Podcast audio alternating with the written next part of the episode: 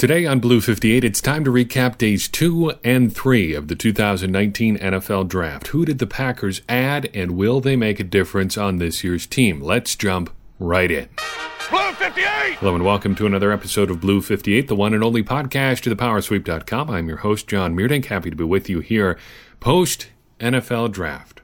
Your families still love you? Have you said hello to your loved ones? You might want to go do that you are back to work or heading back to work on a Monday after all. Hello on a new Monday edition of Blue 58 Special One to recap what happened this weekend. And what a weekend it was. We already gave you the breakdown of day one of the NFL draft, the first round, a wild one for the Packers, and it really didn't slow down on days two or three.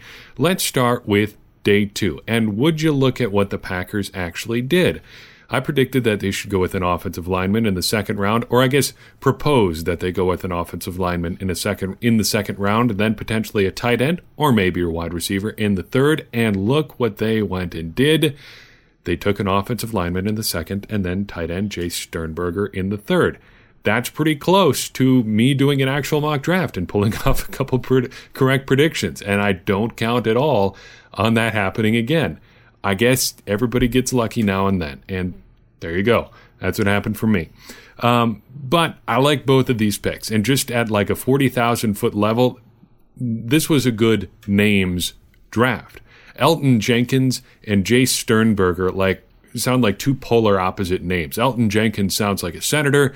Jace Sternberger sounds like the almost can't believe it name of like the male lead in an ABC family show. Jace Sternberger wouldn't sound real if you saw it on TV. But here he is, a member of the Green Bay Packers. Let's go kind of pick by pick in order here. Elgton Jenkins, number 44 for the Packers. Picked at number 44. We don't know what number any of these guys are going to be yet. Let's talk about likes and dislikes for every one of these draft picks, though. Uh, for Jenkins, there's a lot to like here. You like his versatility. I think it's interesting that the Packers are taking a guy and moving him outward from his traditional position. Usually they go inward, like a tackle moving to guard, and so on. And he seems to have the ability to do that, though, move outward from where he typically plays at center out to guard. And he has played just about everywhere on the offensive line. I would maybe pump the brakes on the he can play all five spots in the line sort of talk because that just seems like an almost impossible thing for a guy playing at the NFL level. But if he could play all three interior spots, that's probably a win. And even if he was just a really good backup center, perhaps a starting center at some point, who's passable at guard for right now, that's probably a win for the Packers. Though they almost certainly are going to want more than that from their second round pick, to be sure. You also got to like his athleticism. He's a very good athlete for a center, elite level athlete for a guard, according to relative athletic score. And getting any kind of second round worthy athlete for your offensive line is probably a win. But getting one who's six foot four and 310 pounds is a literal big win. That's a good size for an interior offensive lineman. Dislikes. This is kind of the flip side of the versatility coin. I wonder sometimes about position fit with guys who are pitched as being versatile. As great as being versatile is, sometimes I wonder if the Packers may be putting him in a position to fail. A guy like Elgton Jenkins, that is. What is his role, really? Uh, nominally, of course, guard, because that's what they say that he is position wise when they took him, but he hasn't played guard full time really in a long time. And are we going to do the play a guy outside his natural position thing again? That doesn't seem like necessarily the best way to do things, though he could be a very good guard. And this dislike is probably more a Packers thing than a Jenkins thing, but it does give me a little bit of pause.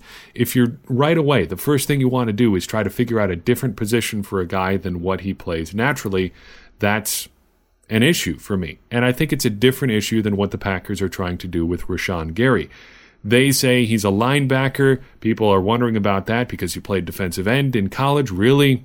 The way that Mike Pettine uses his outside linebacker types, that's not a super big deal because sometimes they rush with their hand down anyway.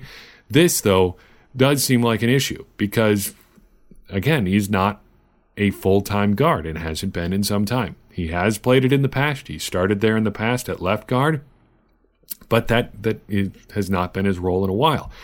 By trade, he's probably a center. The Packers got a pretty good one right now, starting at center, but they've needed a backup center for a long time. I guess to bottom line it, you wonder if they're putting him, like I said, in a position to fail by not letting him do what he does naturally right away. Small thing, and probably not something Jenkins has a lot of control over, but maybe a question mark nonetheless. Jace Sternberger. Let's talk about the new Packers tight end. I like that he's polished in some key ways. He's almost always described in everything you read at him as uh, about him as a natural route runner, which is pretty great for a guy just coming out of college. That's one less thing you have to teach. And mastery of routes is something that a lot of a lot of young pass catchers struggle with. Uh, that was a problem for Equanimeous St. Brown and Marquez Valdes Scantling last year. Realize it's a different position, but I think the concepts are largely the same, especially for a tight end who's going to be playing a more wide receiver type role. I also like that he's a relatively late bloomer. I think you could spin this as a negative, but I think it shows that he's someone on the rise more than a guy who's peaked already. I'm wary of guys coming out of college who already seem like they are what they're going to be. You're just going to open up the tin and get whatever football players inside. Sternberger seems like a guy who's still growing and becoming the player that he ultimately will be, and I think that's good for where the Packers are with their tight end position right now. He's also very productive in college. Uh, he and Irv Smith out of Alabama were the only big time college football tight ends who had 40 or more catches in last season and averaged 16.1 yards or more per catch. Not too shabby. Finally, I really like that he wasn't a first round pick. Tight end was a popular mock draft prediction for the Packers in first round mock drafts throughout the entirety of mock draft season, but they didn't spend even more resources where they've already spent a whole ton on a guy who's probably not going to be a super big focus of their offense anyway. That's a win for the organization. As far as dislikes for Sternberger, I really only have one because by the time you're getting down to 75, you got to start lowering expectations a little bit anyway. Third round, sure, you still do want a contributor, but you're not going to get everything you want in round three. That said, Sternberger is not the blocker I thought that they'd go for. My prediction, my hope was that they'd get the best blocker they could, who met like 80 to 85% of their athletic thresholds. Well, they got half of that. Sternberger isn't the greatest athlete in the world. He was pretty good, according to what the Packers have tended to look for, but not great. Again, about half of what they were going for in that two part equation. Not a super great blocker, not a super great athlete. Uh, so they they didn't really get the blocking tight end I was hoping for, but they still got a guy who was very productive, and who knows what we're really going to see from Matt LaFleur and his tight ends anyway. I think there is a risk of over predicting a little bit what things are going to be like because he's really only had one year as the the man deciding what his offense is going to look like. So don't worry about that a whole lot. On to day three. My prediction, my hope for day three was that the Packers would just take a lot of athletic lottery pick type players. And without any picks in the fourth round, that's pretty much all they were limited to. And that's pretty much what they did, starting with Kingsley Keke, whose name absolutely is going to make me giggle every second that he is in the NFL. Every time I have to think about Mr. Keke, that name is going to, make me laugh a little bit. I like his versatility. Uh, he seems a little bit like the defensive version of Elgton Jenkins. He can line up a little bit everywhere. That's pretty good out of a fifth round pick. And it's different than James Looney last year because he's got the size to actually do it. That does, though, play into something I dislike about him. I don't like that he's had to change his body so much to fit into different roles already in his college career. The Packers haven't had a ton of success with guys who remake their bodies to move all over the defensive front. You can think of Mike Neal and Datone Jones as two relatively recent examples of guys who have done that, or more accurately, failed to do that for the Packers. They didn't get a whole lot of production out of, the, out of either Neal or Jones, though Neal did stick around for quite a while. He was a great athlete, uh, just couldn't really find a final role. And that may be a coordinator issue.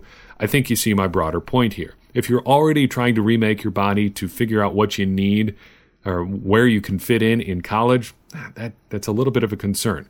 That said, he is all, still a pretty big guy. Uh, he said this week that he's weighing in at 293 pounds, could probably go up to 300, 305, 310, something like that, and may even play much bigger than that. It depends what the Packers want him to do. And if he ends up being productive, it doesn't really matter. It just gives me a little bit of pause. He's also just a good, not great athlete. Length is really where it's at for him, uh, both height, although he's not super tall, and wingspan, where, where he's actually fairly exceptional. Um, though he's still not a super great athlete. athletes maybe not necessarily what you're looking for along the defensive line. Just good, not great. Still very good, though. You could have done, a lot worse. On to the sixth round, where the Packers pick Ka'dar Hollman, a cornerback out of Toledo. I like his side speed combination. You gotta like a guy who's six feet tall and runs a 4.36 40 yard dash. That's pretty good. I like that.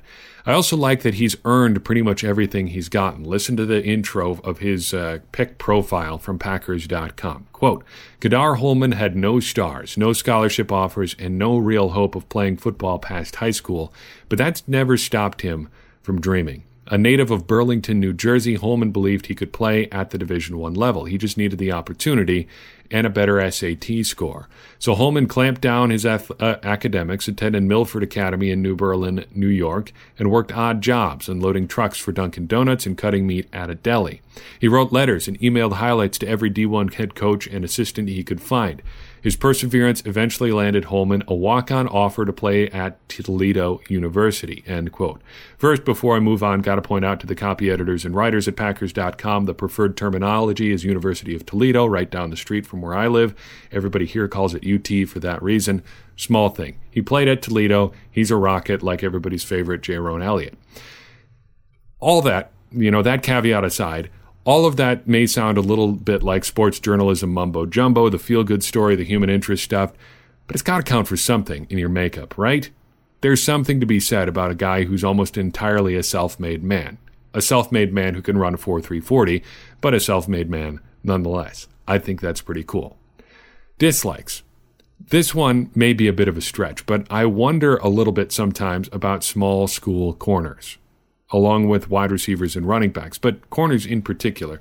And we said that this in our previews of each of these positions when we talked about small school players. This applies to Hollman a little bit.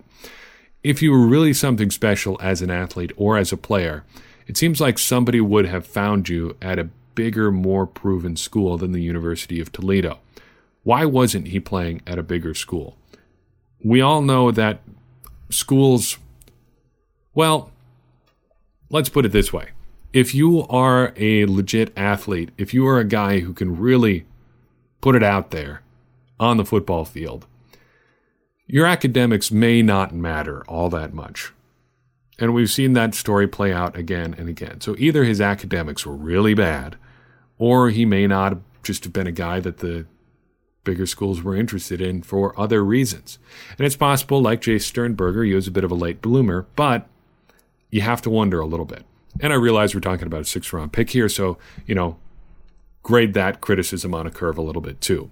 Running back Dexter Williams. I like that he is athletic in the right ways as we talk about the Packers' second, sixth round pick. He's not a great high end speed guy, but he's got agility and explosion. Good three cone times, good vertical, good broad jump. That's pretty good. He's also got some decent zone running game experience. He says the scheme the Packers will run with Matt LaFleur is very similar to what he ran in college, he being Williams. I dislike that he was only productive for a single season, but that's a small concern. Again, we're talking about a sixth round pick. Also, hard to like that he was arrested and suspended last year for drug possession, drug related issues, though he didn't really want to talk about that with the Packers beat writers uh, this weekend. Finally, the Packers round out their 2019 NFL draft with linebacker Ty Summers. I like that he's basically the definition of an athletic lottery pick type. And that is pretty much the best thing you can get in the seventh round. A 4 5 1 40 yard dash at 6 1 240, good agility scores. That'll do in the seventh round pick, or in the seventh round. And he sounds, for all the world, like a key special teamer just waiting to happen. The dislikes, nothing really. I mean, you're talking about a seventh round pick. Everybody, every team in the league has passed on a guy like this multiple times by this point. And any, I mean, you see why he wasn't a first round pick. Doesn't, I mean, he's a great athlete, but he wasn't super productive, wasn't playing on a powerhouse squad, wasn't getting the attention that he would have gotten for, had he played on one of those big time squads anyway at this point, any in the draft, you're just pre-selecting a guy you'd have tried to get as an undrafted free agent anyway. So the Packers were clearly interested in him, and they took him in the seventh round just to make sure that they'd have him locked up. Overall thoughts on the draft, and this is circling back to day one as well. Uh, the class overall has a lot of great strengths, athleticism being the first and foremost. Brian Gutekunst has shown again and again in the draft and free agency, in free agency in the season that he wants athletes over guys that are that you just describe as football players. And you know what I mean when I say football players. Guys that produce despite not having great athleticism. Ted Thompson was trending this way, but Gutekunst really kicked it up a notch since he's taken over. By relative athletic score, a number or a, a metric system, whatever you want to describe it as, this was the number three overall athleticism class in the NFL. They were the Packers are right up there at the top again, and they were right up there at the top last year. This is also a pretty versatile class. The first three picks, Rashan Gary, uh, Darnell Savage, and Elgton Jenkins, can all do multiple things. More than that, they are known for doing multiple things, and that's I think different than just being able to do multiple things. If Gutekunst is known for athleticism as his primary focus, versatility is number two, and it's pretty close. Finally, I like that they seem to draft, seem to have drafted the right players at the right time. I wanted another big guy early. You got Rashan Gary, a big edge rusher with their first pick. I wanted an offensive lineman next. Well, it didn't happen exactly next, but we got an offensive lineman who's got great size and athleticism in round two. I wanted a safety fairly early. We got one in the first round, earlier even than I suspected. I wanted them to get a tight end, but not in the first round, and we got Jace Sternberger in the third. And obviously, this is not about what I want, but I think taking these players, the where they took them, reflected good positional value overall. If there's a weakness in this class, I do wonder a little bit of, about a, I do wonder a little bit about size with a couple of these picks. Athleticism and versatility can sometimes be a trade off for size. Sometimes you have to be versatile because you're athletic, but you don't have elite size for your position. And I think that's the case in at least two picks Darnell Savage Jr. and Kingsley Keke. Neither of those guys are necessarily overwhelming in terms of the, the height weight aspect of their athletic profile they're big enough to get it done, but you wonder how they fit in at the NFL level. Small concern because overall I'm pretty happy with the class, but I think it's a fair question to ask. What does this class do? What does this class need to do or need to be to be successful for the Packers? I think it's really going to come down to the first two picks. They really need instant impact from these first two guys. I kind of feel weird saying this, but I think Pete Dougherty has really the right uh, right idea over at the Green Bay Press Gazette at PackersNews.com. Here's his main breakdown of the NFL draft, a relatively well, not lengthy, but medium sized quote here. Here we go. Quote Brian Gutekunst needs this draft to work out a lot like the last time the Green Bay Packers ended up selecting two players in the first round. In 2009, the Packers put down the foundation of a defense that helped them win a Super Bowl when former general manager Ted Thompson selected BJ Raji at number 9 overall and Clay Matthews at number 26. This year, Gutekunst, the Packers' second year general manager, had an extra first rounder he picked up with a trade back in the first round of last year's draft. And after wait, having to wait a year to reap the reward, he added two defensive players, pass rusher Rashan Gary and safety Darnell Savage, to a free agent class that includes three new starters on that side of the ball.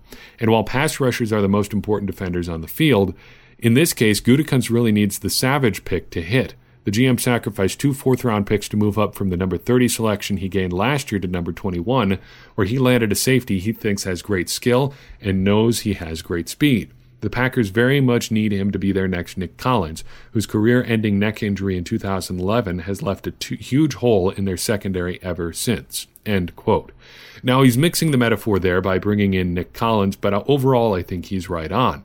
The Packers need both Gary and Savage to be instant impact type players, but it's really Savage that could make or break this class. That's because you're expected to be a dif- difference maker at number 12. But the Packers needed multiple difference makers in this draft, and if you're trading up to get a guy in the first round, you better be a good one. I think there's a lot of pressure on Darnell Savage, and he, even more than Gary, I think, really needs to be the impact player in this first round. The other big question I have about this draft class was whether or not trading two fourth round picks was a good idea. And I'm not entirely sure that it was. I think even if we can't decide right now, and we certainly can't, we're a long way from being able to figure out if this was a good idea or not. It's at least worthwhile to track down what Seattle did with the two fourth round picks they got from the Packers. And what happened was John Schneider got incredibly busy with his trade ammo. He turned number 30 and numbers 114 and 118 into a bunch of additional picks. Number 47, Marquise Blair, a safety. Number 64, DK Metcalf, a wide receiver. Number 120, a wide receiver named Gary Jennings, a defensive back, a linebacker, and a running back later on in the draft. Basically, he took those two fourth round picks and multiplied them into six first round or six picks overall, including a couple guys that would have fit in pretty well with what the Packers needed. Now, I've argued for a while that the Packers needed a handful of difference makers as opposed to just a bunch of players. And I don't think they had room for 10 total draft picks, uh, and probably not a whole bunch in the first four rounds. But I think there's always something to be said for taking more swings as opposed to fewer. And I also think there's a case to be made that it might have been better to just hang tight at 30 and let things play out and maybe trade up when the asking price was lower later in the draft. Say you took those two fourths and turned them into another second round pick and a third round pick. Of course, time's going to tell here, and the Seahawks needed a lot of help too, so maybe this is a win win. But this trade, a little like I argued about Oren Burks last year, is probably going to be one of the perhaps most important defining stories of the 2019 NFL draft for the Packers.